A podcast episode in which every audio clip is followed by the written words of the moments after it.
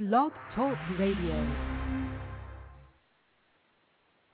On the mountain, in the valley, I beheld only God. In hardship, I saw him by my side.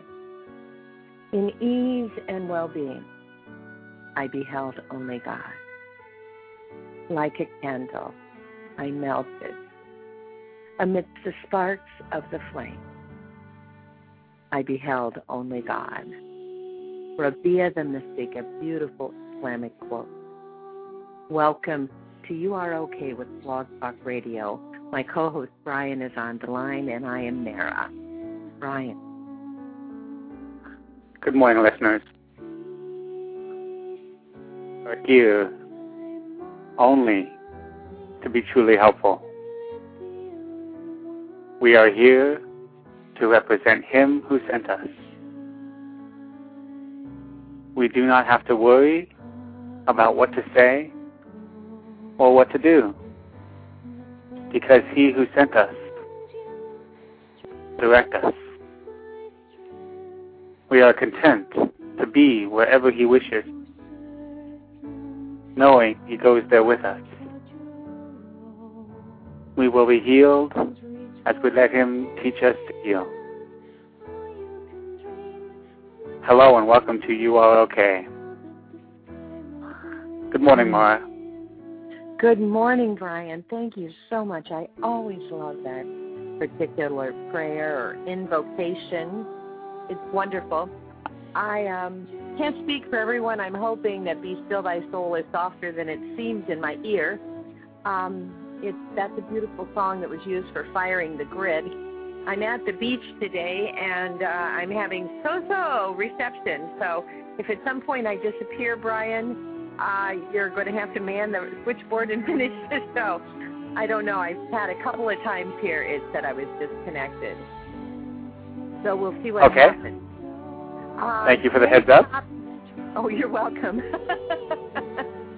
I just could try to call in as a listener, but I, you know, I'm not sure. I've also had a fading in and out of my cell phone, so I'm wondering what's going on out on the water.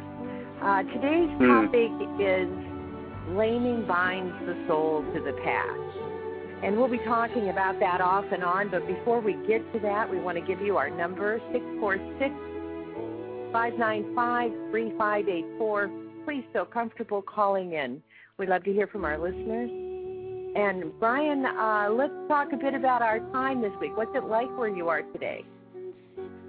Well, let's see. It's uh, currently it's about 78 degrees, and it's going to be about 79 degrees today. Oh, I'm sorry, 97 degrees today when the day gets to the hottest point. So it's uh, definitely summertime around this area, and it's turning out to be a glorious Sunday so far. And my week has been rather, as far as the weather goes, warming up like it is now, and I've had a wonderful week spending with my um, a lot of time with my girlfriend, uh, kind of in that space, and that's a wonderful place to be in. And as as long as uh, as well as working as well, and of course doing my radio shows. So it's been a little bit more busier for me with the uh, girlfriend aspect in my life now. Yes, yes, a nice addition. I Yes, uh, indeed. it's it's going to be very hot where I live today. Although here, where I am at the coast, it's going to be about 82. Where I live, it's supposed to be 107. Does that explain why I'm Hmm. here? Yeah, definitely.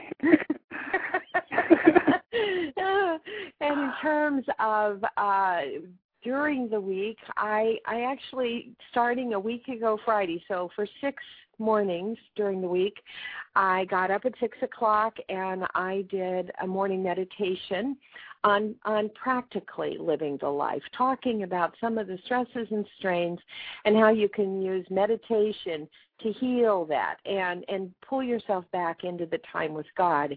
And before the show started, Brian and I always take a minute to talk, and and it literally is only a minute.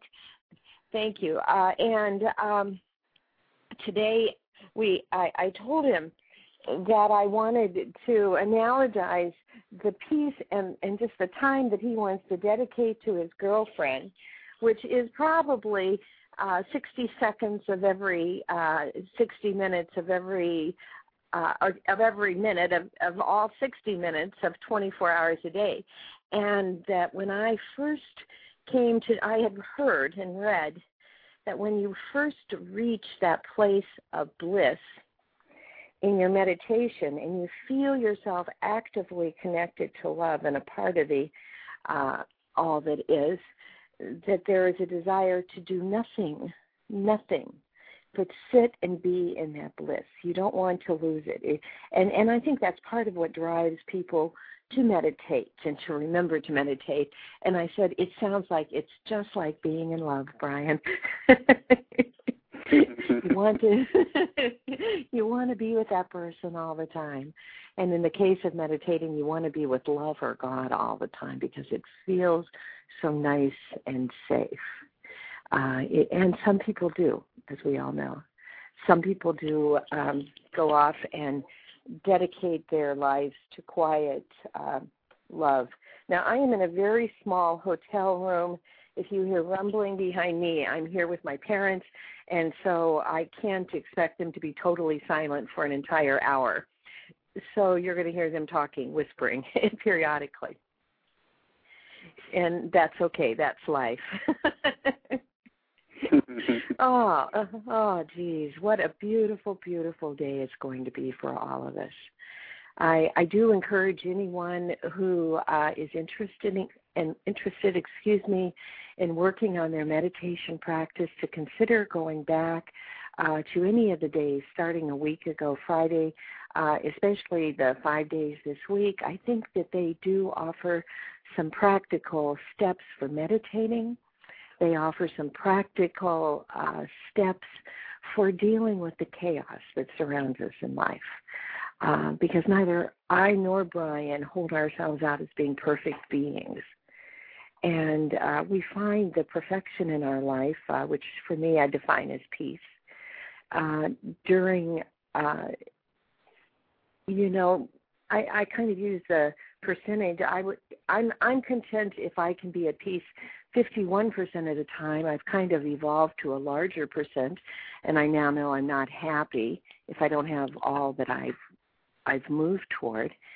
But um, we each have defined a place with love that we like to be, and we know the feeling of that place, and we know the steps to get back to it. And that's what uh, last week's uh, series was about, talking about Oh my gosh, I just said that. What's interesting, friends, this week I went through kind of a bit of a metamorphosis. It's probably been going on in me and I didn't recognize it where as as a lawyer I would say something that in the past I would be running around telling everyone and I said this because it was kind of um I guess the coup de grace, the um pièce de résistance. You know, it was like the ultimate thing to say to drive someone down to their knees and say, I won. And that's what the law so often, especially litigation, is about, is a gladiator kind of mentality. Yeah, it is odd that God has invited me, a lawyer, to speak for him, or alternatively, that God led me to be a lawyer so that I would speak for him. because believe me, the fears that drive the human spirit and the desire to be right and win is always there in the law, just always there. So here we are, and um, I have did things that I said, like I said in the past, I'd run back and tell my partners, "Look at me! I've done this, and I said this," and everyone would applaud, you know, like wow. And instead, within a second or two after the words left my mouth,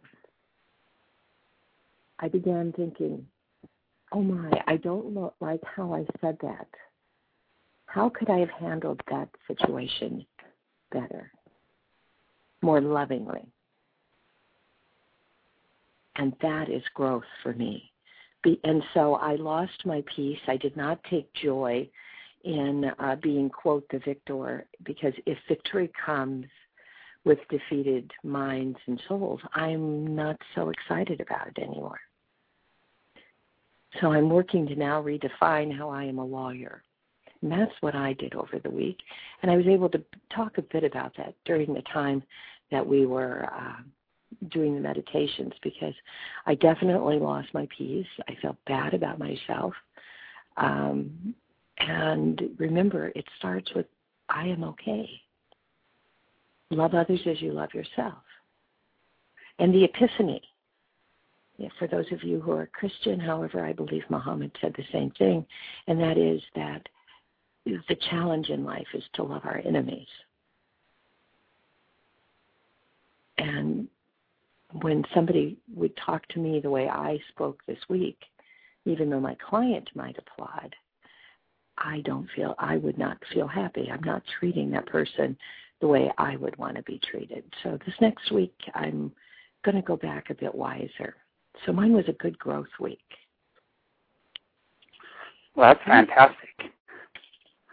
And what I can definitely say about that is that's definitely a, step forward.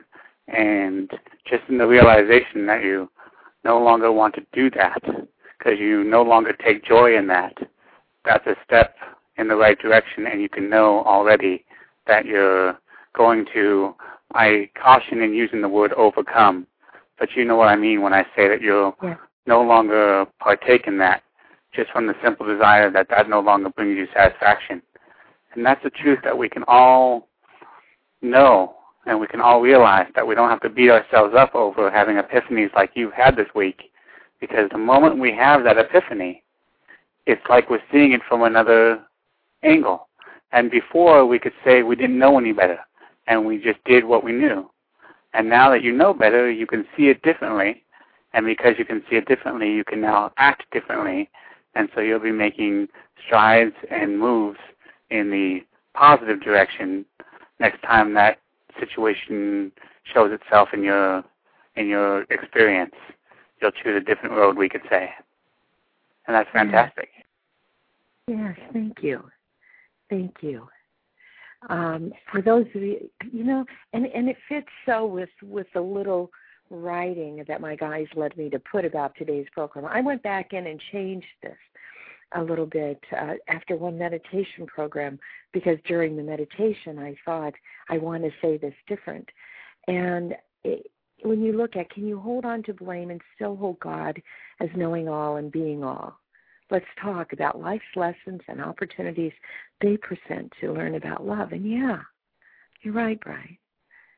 That's what it was. It was a lesson. And and you know the thing is, folks, when I say that I'm going to work to be different, I'm not saying I'm going to be perfect at it, but I'm not going to give up if I don't make it in one try.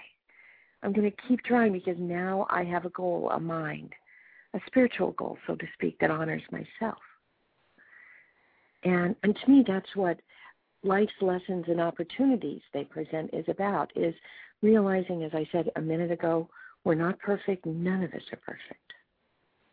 And yet seizing the down lessons, looking inside, looking for practical ways, whether it's saying aloud, and all will be well, and all will be well, and all manner of things will be well. It's a Georgian chant, over 1500 years old. And yet, if you say that three times practically, and I pass it on to friends all the time when they're in chaos and are sad, saying those words brings you to a place where, wow, yeah, that's true. But one friend said to me, well, how do you believe that? And I said, because I'm here right now and life hasn't always been easy. There have been struggles and stresses and strains. I've been my lowest self and my highest self and I'm here right now. And she says, duh. That's his folks. Unless you're a newborn, newborn baby, you have lived through times when life has been tough. And each one of us defines life differently and tough differently. But there have been times when you have been presented opportunities to grow. And sometimes we hang on to the pain and miss the opportunity. And we generally approach it in one of two ways. We approach it by pushing out and trying to manipulate the other person into being who we think they should be, which is not a real winning place because they have control over themselves. I can tell you myself, based on my life experience, that's a formula for disaster, for disappointment, because you're always going to be living on edge, even if the person or persons momentarily adjust their behavior. You're going to be living on edge, praying that they stay that way, and they may, but they may not. So, but if you move inside yourself and you decide, do I love this person no matter how they behave? And accept them and accept the moment, then you come to a place of peace. The other vehicle that people do, and there are probably many permutations or many different ways that this is done, but the other way that people may do this is they will go inside and blame themselves, which is what I was doing this week rather than uh, laughing and taking joy in the in my gladiator behavior. I was inside saying, "Oh, I don't like this. This doesn't make me feel good." Well, now, once again, you're at the same place. You're at a place where you can freeze in that self blame, in that belief that you're not enough, and just be frozen. Or you can say, What lesson is there in this for me? And then you can say, and all will be well. I will get a chance to be. I will get a chance to be all I can be. You know, I will get a chance to be more. I will get a chance to go back to my peace. And I sense there's a listener out there who's not very happy right now. My stomach's unhappy, or my stomach feels distress, and I feel a blocking at the top of my um, and, just where my throat would begin in my neck, and and I think the person thinks that I'm really, uh, for want of a better word, speaking a bunch of crap. That's not the word they're using. I can share with you that there have been very few down places that I haven't been. I have made poor life choices over and over again in relationships, in finances, in how to respond in the moment, in being totally encompassed with my ego and needing to be adored more than anything else and losing track of myself. In all of those times, I lost track of myself and who I truly want to be. And it may sound like crap to you. But I can tell you, if you will just take a moment and breathe deeply, and Brian's going to lead us in breathing in a moment after he speaks. So we're going to lead up to a, a centering exercise. And I have some nice new music. But if you can just take a moment and breathe with Brian, even if only fleeting, I promise you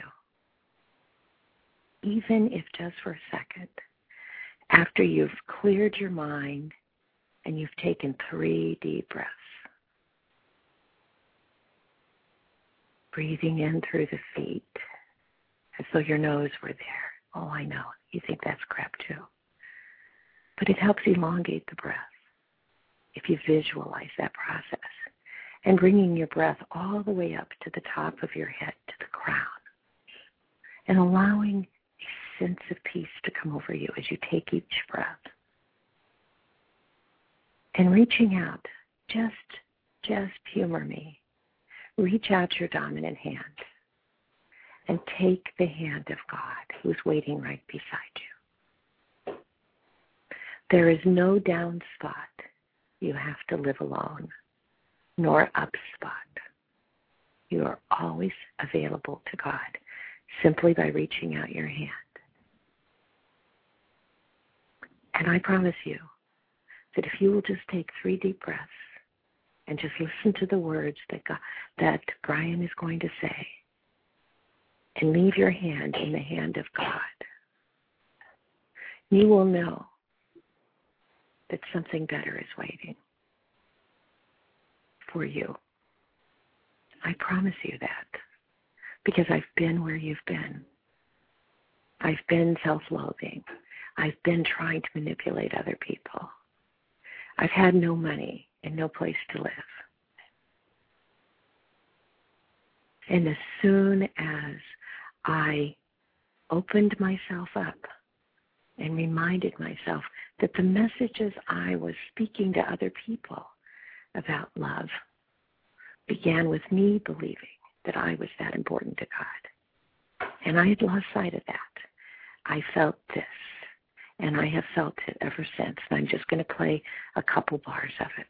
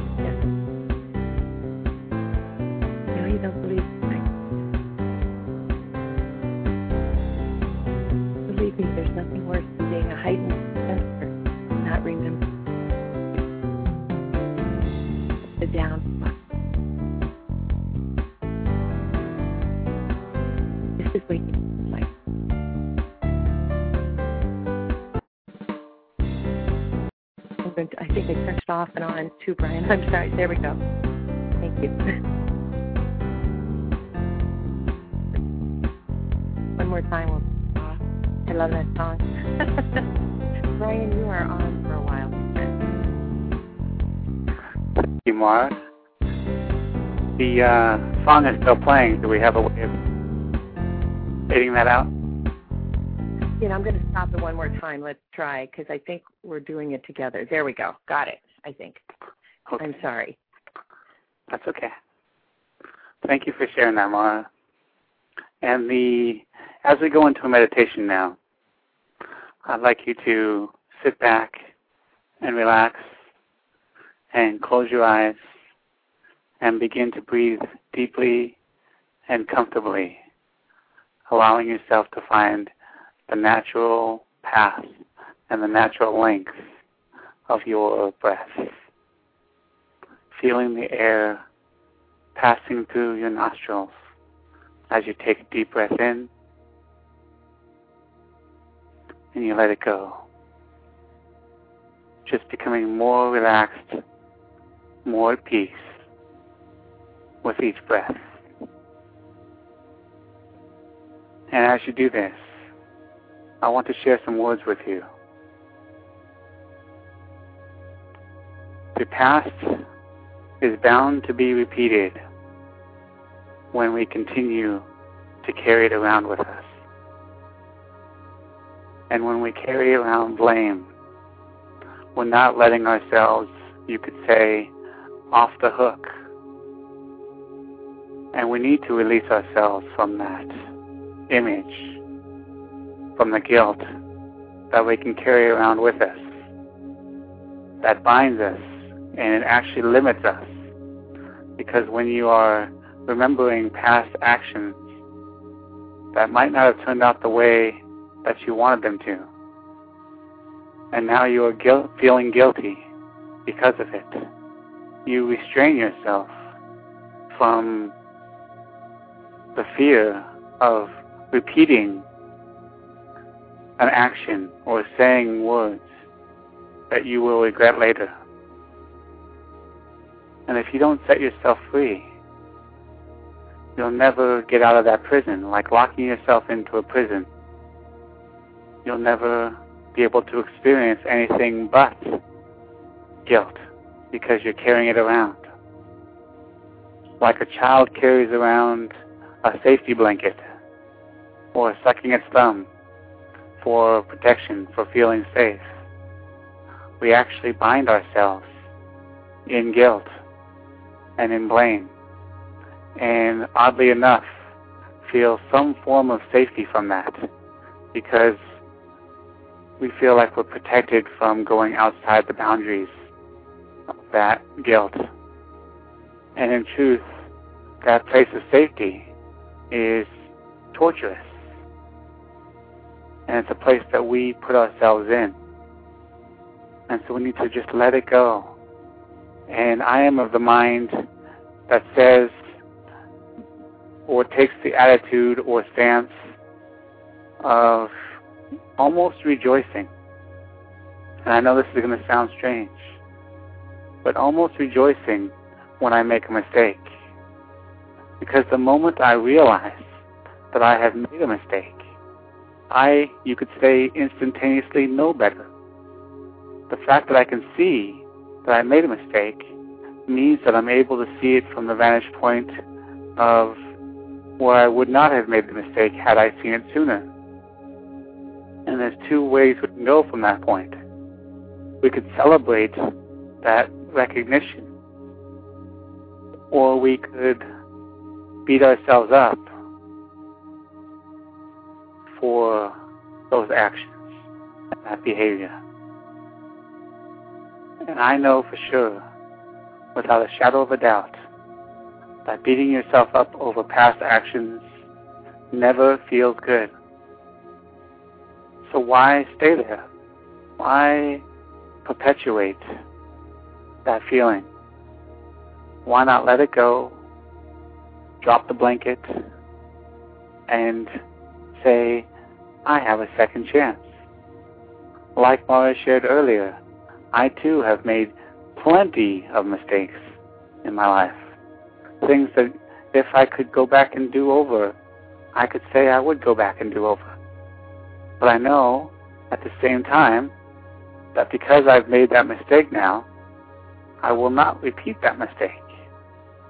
And so, looking at where I am now, I could say that I'm grateful for having those mistakes because I am not that person any longer. And I could say I'm a better person now. And so my future actions will now be more positive ones and I will be more in the habit of treating people better and treating myself better. Because more times than not, when we are not treating others kindly, it's because we don't think kindly of ourselves. And I think kindly of myself more because of these mistakes that I have made. Realizing that I was not the person I am now that I was then. And in that knowing, in that improvement, I can be grateful and I can celebrate change. And when we begin to take on this attitude, we could say that we get over our mistakes faster and with more grace and more peace about it. And then we have a much more enjoyable experience. So now as we continue to breathe in through the nose and out through the nose, I want you to think of a past experience, some words that you might have said to a friend or a family member or some words that a friend or family member might have said to you. An event in your life that you might still be holding in memory, that when you think of it, does not feel good and makes you feel the pain of guilt. And as you hold this situation in your mind, I want you to now send up from your heart a bubble of love, sending this radiant bubble up, surrounding and encasing this image in your mind, this memory, surrounding it in a bubble of love. And then I want you to attach a string to the bottom of this bubble and grab the bottom of the string and watch this memory float up in this bubble of love. And you, the only connection remaining with this memory to you is you holding on to this string. And now I want you to peacefully, acceptingly let go of this string and let go of this memory and send it up with love, appreciating the fact that you can now release it and feeling the joy and relief from carrying that burden around. And now as you take another deep breath into the nose and out the nose, I want you to scan your body for how you might be feeling.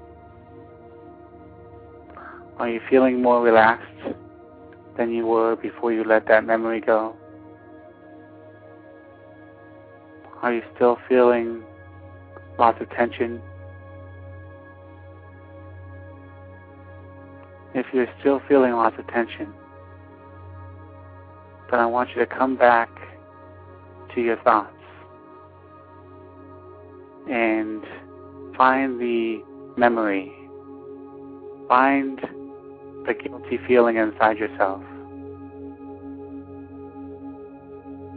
And again, as this image or remembrance comes to your mind, send up from your heart waves of love that surround and encase this memory with love. And once again, attach a string to it, watching this memory float up and away from you. And as you let go of the string, seeing it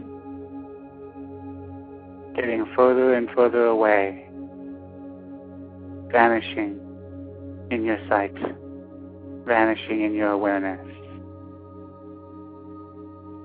And once again, bring your attention back to your nose, the feel of the air passing through the nostrils,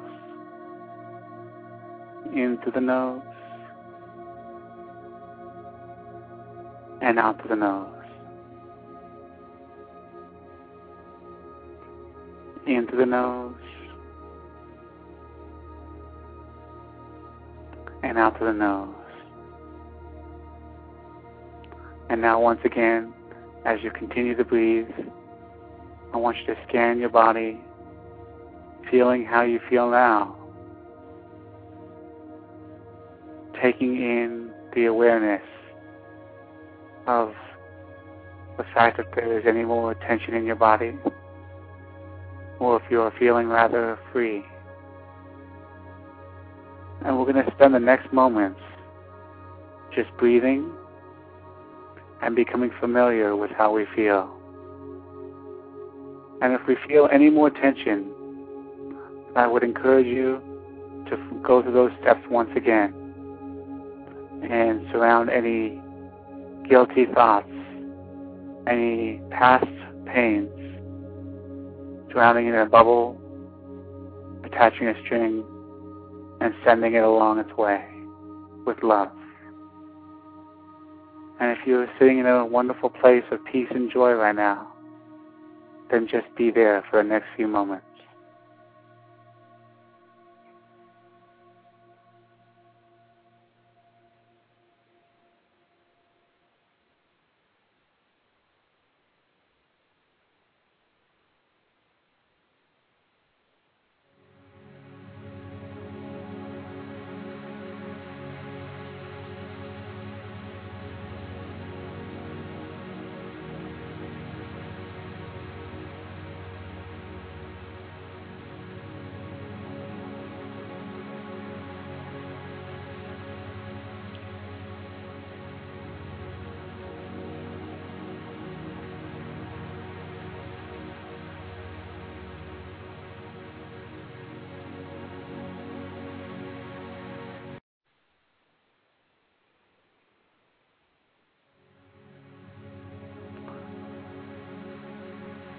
And now, as we continue to breathe in through the nose and out through the nose, I want you to slowly, very easily, begin to open your eyes and see all around you nothing but love. Realizing that as we free ourselves from our past pains, our past hurts, the prisons that we locked ourselves into, we are able to see things in a different light because we are looking through different lenses and we are setting ourselves free by opening ourselves up to more truth, more beauty, and more peace. And I would encourage you, listeners, to do this exercise as often as you find necessary throughout this week to help you find a place of peace, a place of comfort when you are not feeling that way.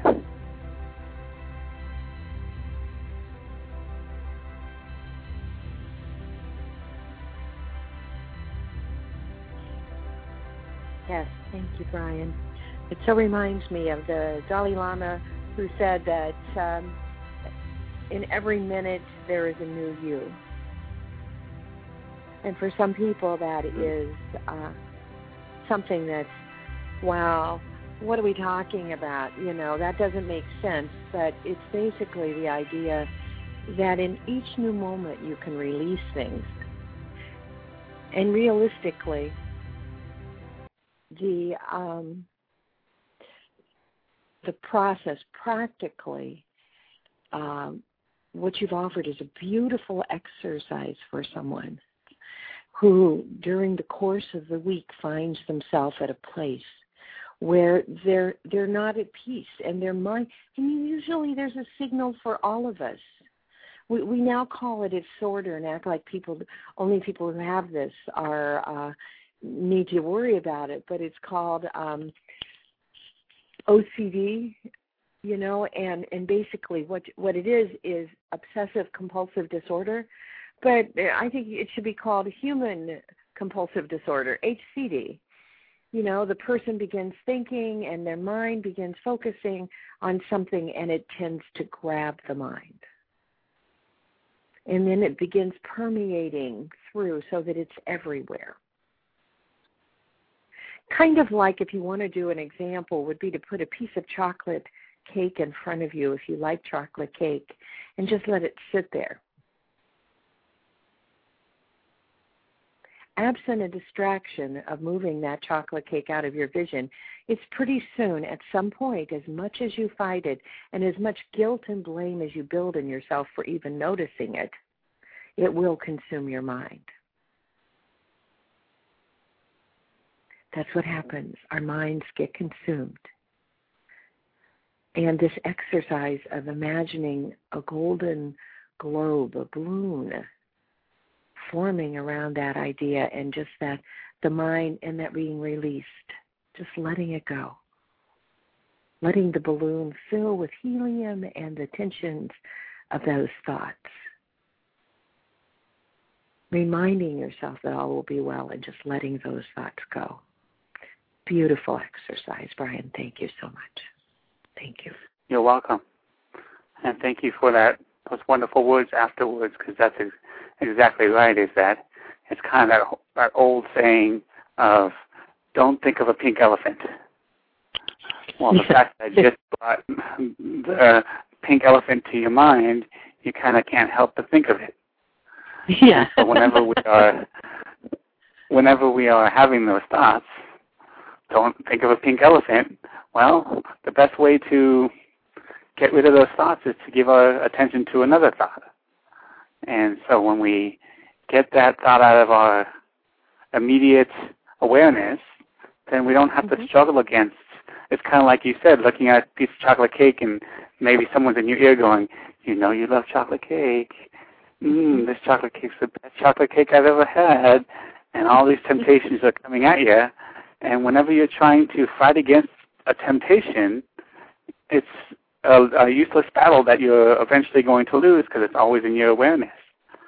So when we can just get the piece of cake out of our sight, whether that means us getting away from the table and walking out to the backyard, or handing the piece of cake to someone else, or whatever we have to do to get rid of that temptation that's in our face, then we are setting ourselves free from even having to have that dilemma as a choice to overcome, if you will.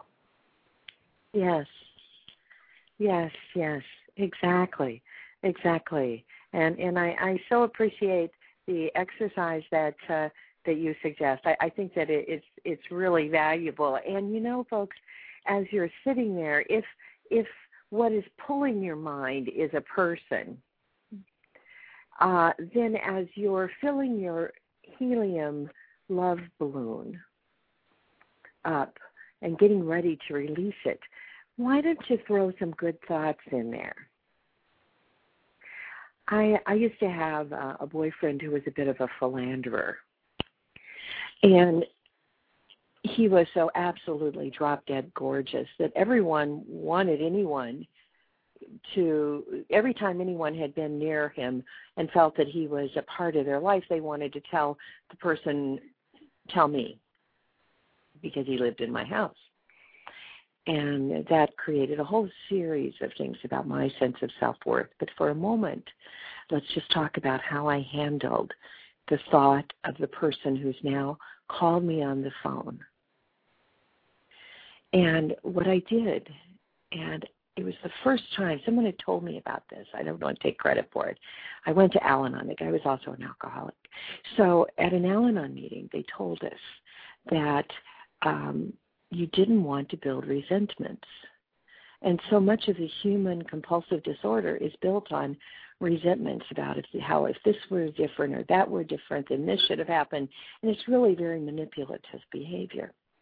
But they told us what you needed to do when you found this person's name coming into your mind, and they were talking about the alcoholic, and ultimately I used that to rid my mind of the alcoholic too. But in the beginning, just dealing with the woman who had called me on the phone to let me know that when I was out of town, he had come to her house. You can imagine the rest of the drama. And so what I did was I would think, if I'm filling up my balloon, I thought, I send blank everything I want in life happiness, contentment, joy, peace, safety, security. If you haven't written a list, my friends, write down a list because you will manifest those things for yourself. So, financial security, I send all those things to her. This is when I really began to understand the human compulsive disorder because I re- would release my, and I wish I'd had that imagery.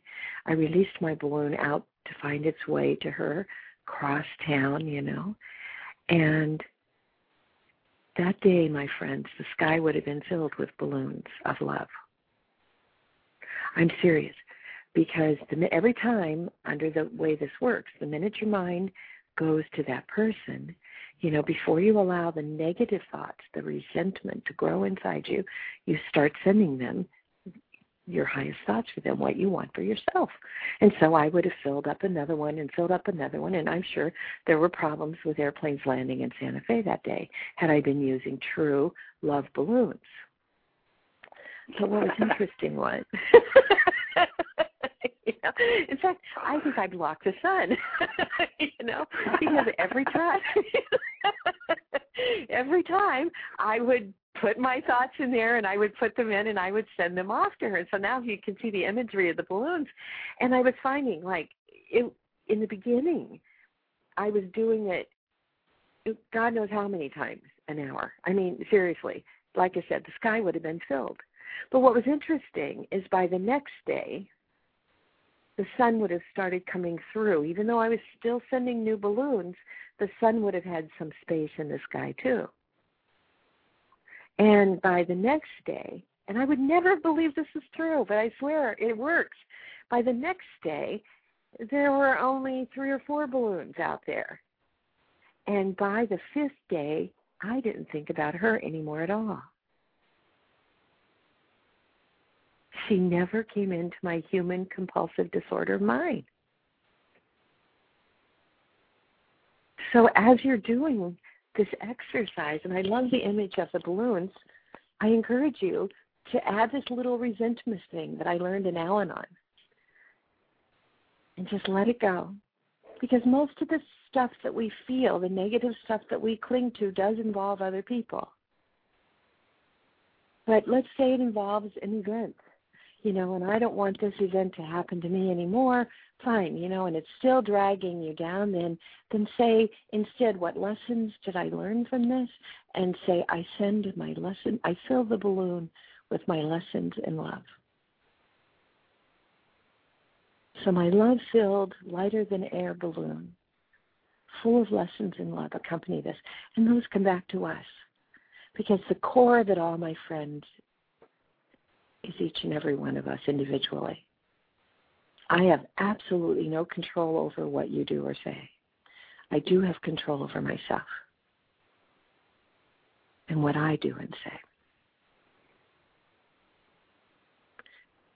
And when you start to realize that, you start to become so powerful.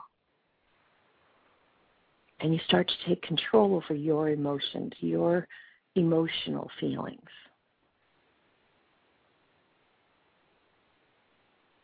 You start to be in charge of whether you want to be in peace or in chaos. And there are being books being written on this all the time. Read any of the Conversation with God books by Neale Donald Walsch. In fact, Brian, you know, Brian interviewed Neale Donald Walsch last November. I'm going to have him talk a bit about that. My favorite of those books, because I do want to get this out there, I have two. My number one favorite is Communion with God and my second favorite is uh, Friendship with God. I love those two books. They kind of pull it all together. But actually, and I have Neale Donald Walsch cards.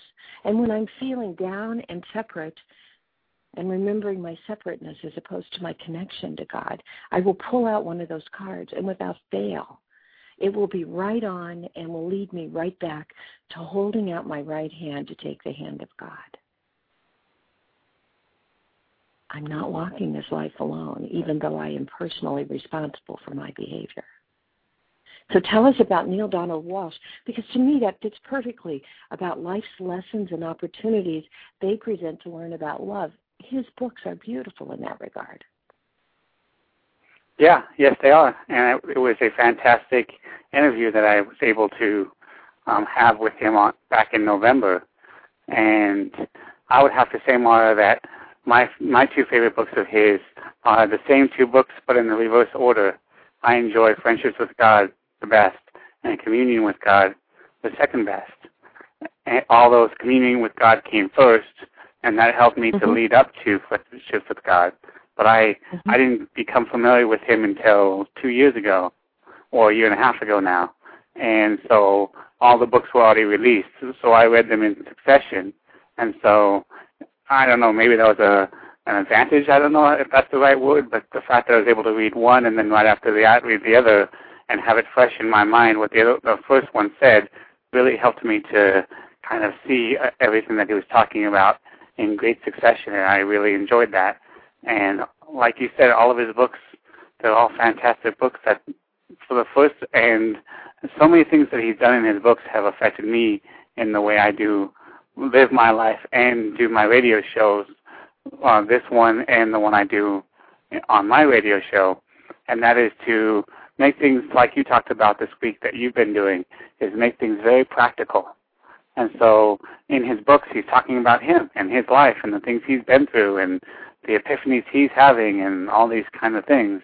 And so that's how I've designed my radio shows and my life is to, when I tell people something, I'm, I like to make it very practical and very personal based on me because that element, when we add that element into telling a story, it's more than just like telling a story to someone and saying, this sounds like a good idea. It's more like, this works, and here's how it works, because here's how it worked for me. And when you add that human element to it, it means more to that person that you're sharing with. And that's what, to me, Neale Donald Walsch did so wonderfully in his example with his books and in his life is just he's accepted who he is and he's said here I've made all these mistakes and here's what I got out of it and here's the person I am because of it and I'm not going to be sitting in that place of regret because I'm moving forward. Yes, yes, beautifully said. Beautifully said. That's exactly right. That is that is the way it feels with him. It's just, you know what? Can I say to you folks? Can I just for a moment, please? I I want to uh, I want to do a verbal clap for Brian. I've known Brian now for about a year. Uh, he called in one day uh, toward the very end of the program, and he told me that I was a teacher, and I, I really cared about his words, and that was so kind. It really touched my heart. But what am, is amazing to me was uh, he then called me.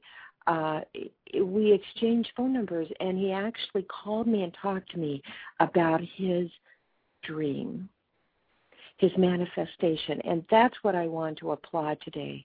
Because just as I said, we're putting in, when we fill those balloons with the things that we want in life, when we write down on a sheet of paper, when you read Neale Donald Walsch's books, my friend,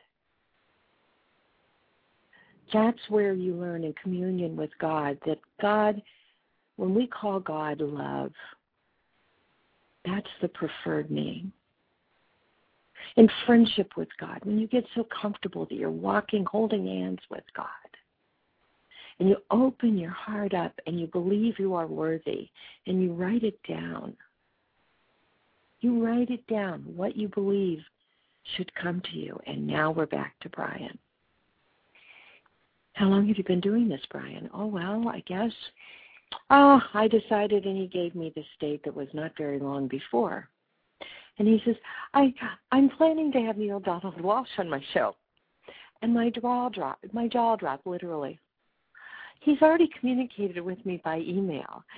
And I thought, my gosh, Brian. Brian.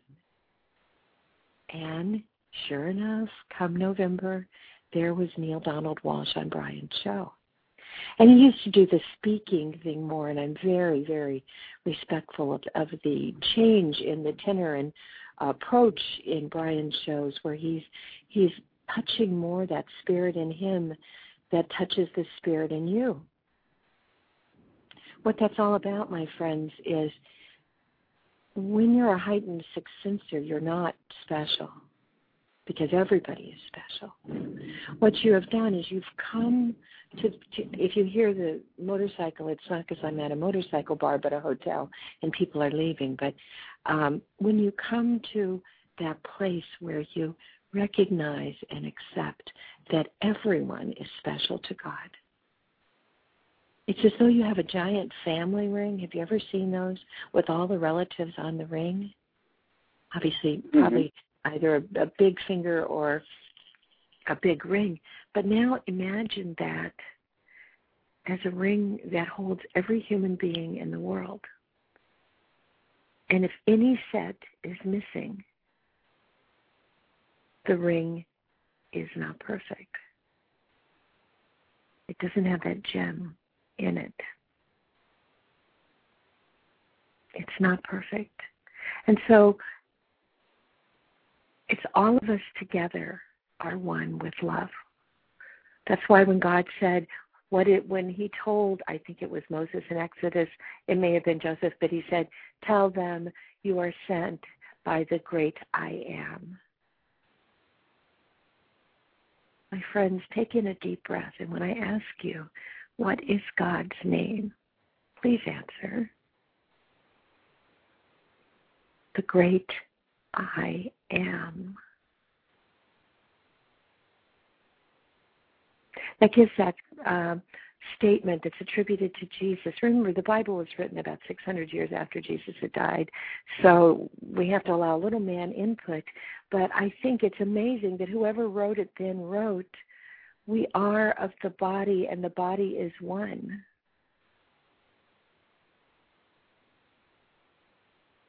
A psychic used that to describe to me the idea of what it is to be a heightened sixth sensor. We are of the body, and the body is one. And so, what Brian is doing on his show is he's connecting with the individual part of you as it relates to the whole. He's feeling you, and then he is being a channel passing forth. That may not be the word he likes, but passing forth knowledge from the whole that will aid your life. And I say kudos to that, Brian. I really do. That's beautiful. But everything in life. And you do the same. You're one. Thank you. Yes. Yes. And everything in life, my friends, is a lesson. And if you can think of yourself as a divine being, it suddenly gives you a different code of conduct. It softens you. It invites you to see the best in someone else.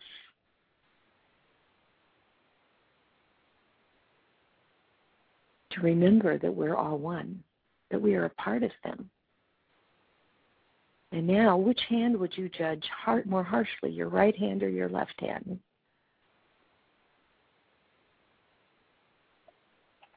So, if we're all part of God, if God is everything, then blame serves no purpose.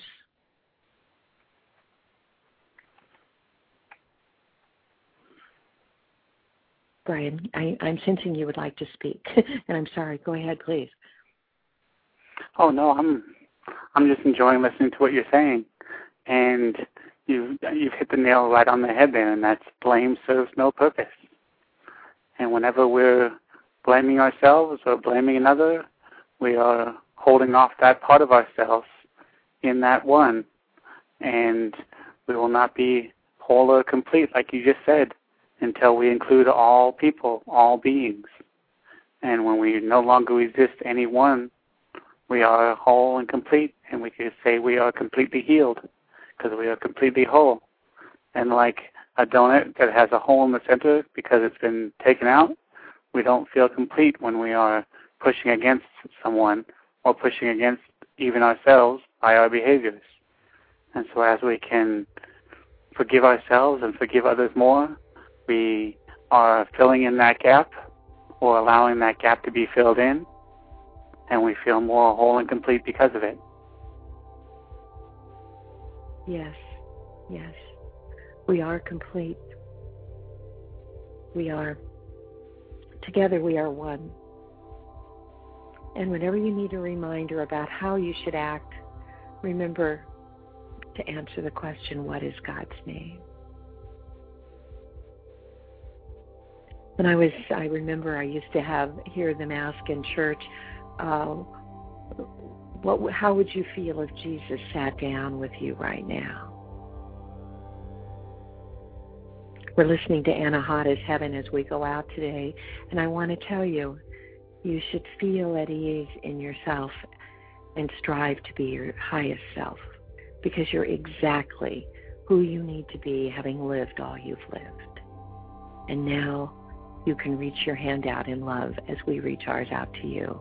I say namaste. Brian, you have the last 33 seconds. Thank you, listeners, and forgive yourself and forgive others. You'll live a more peaceful and joyful life because of it.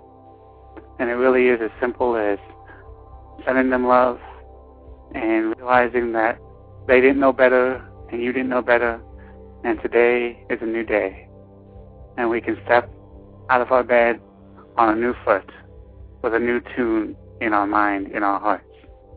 And the more we do that for ourselves, the easier it will become. So sing a new tune. Namaste. Namaste. Please listen to Brian's show on Saturdays, Radiate Love Without Expectation. Uh, you're welcome to listen to my meditation shows on Friday mornings at 6 o'clock a.m. Pacific Standard Time. Peace be with you all.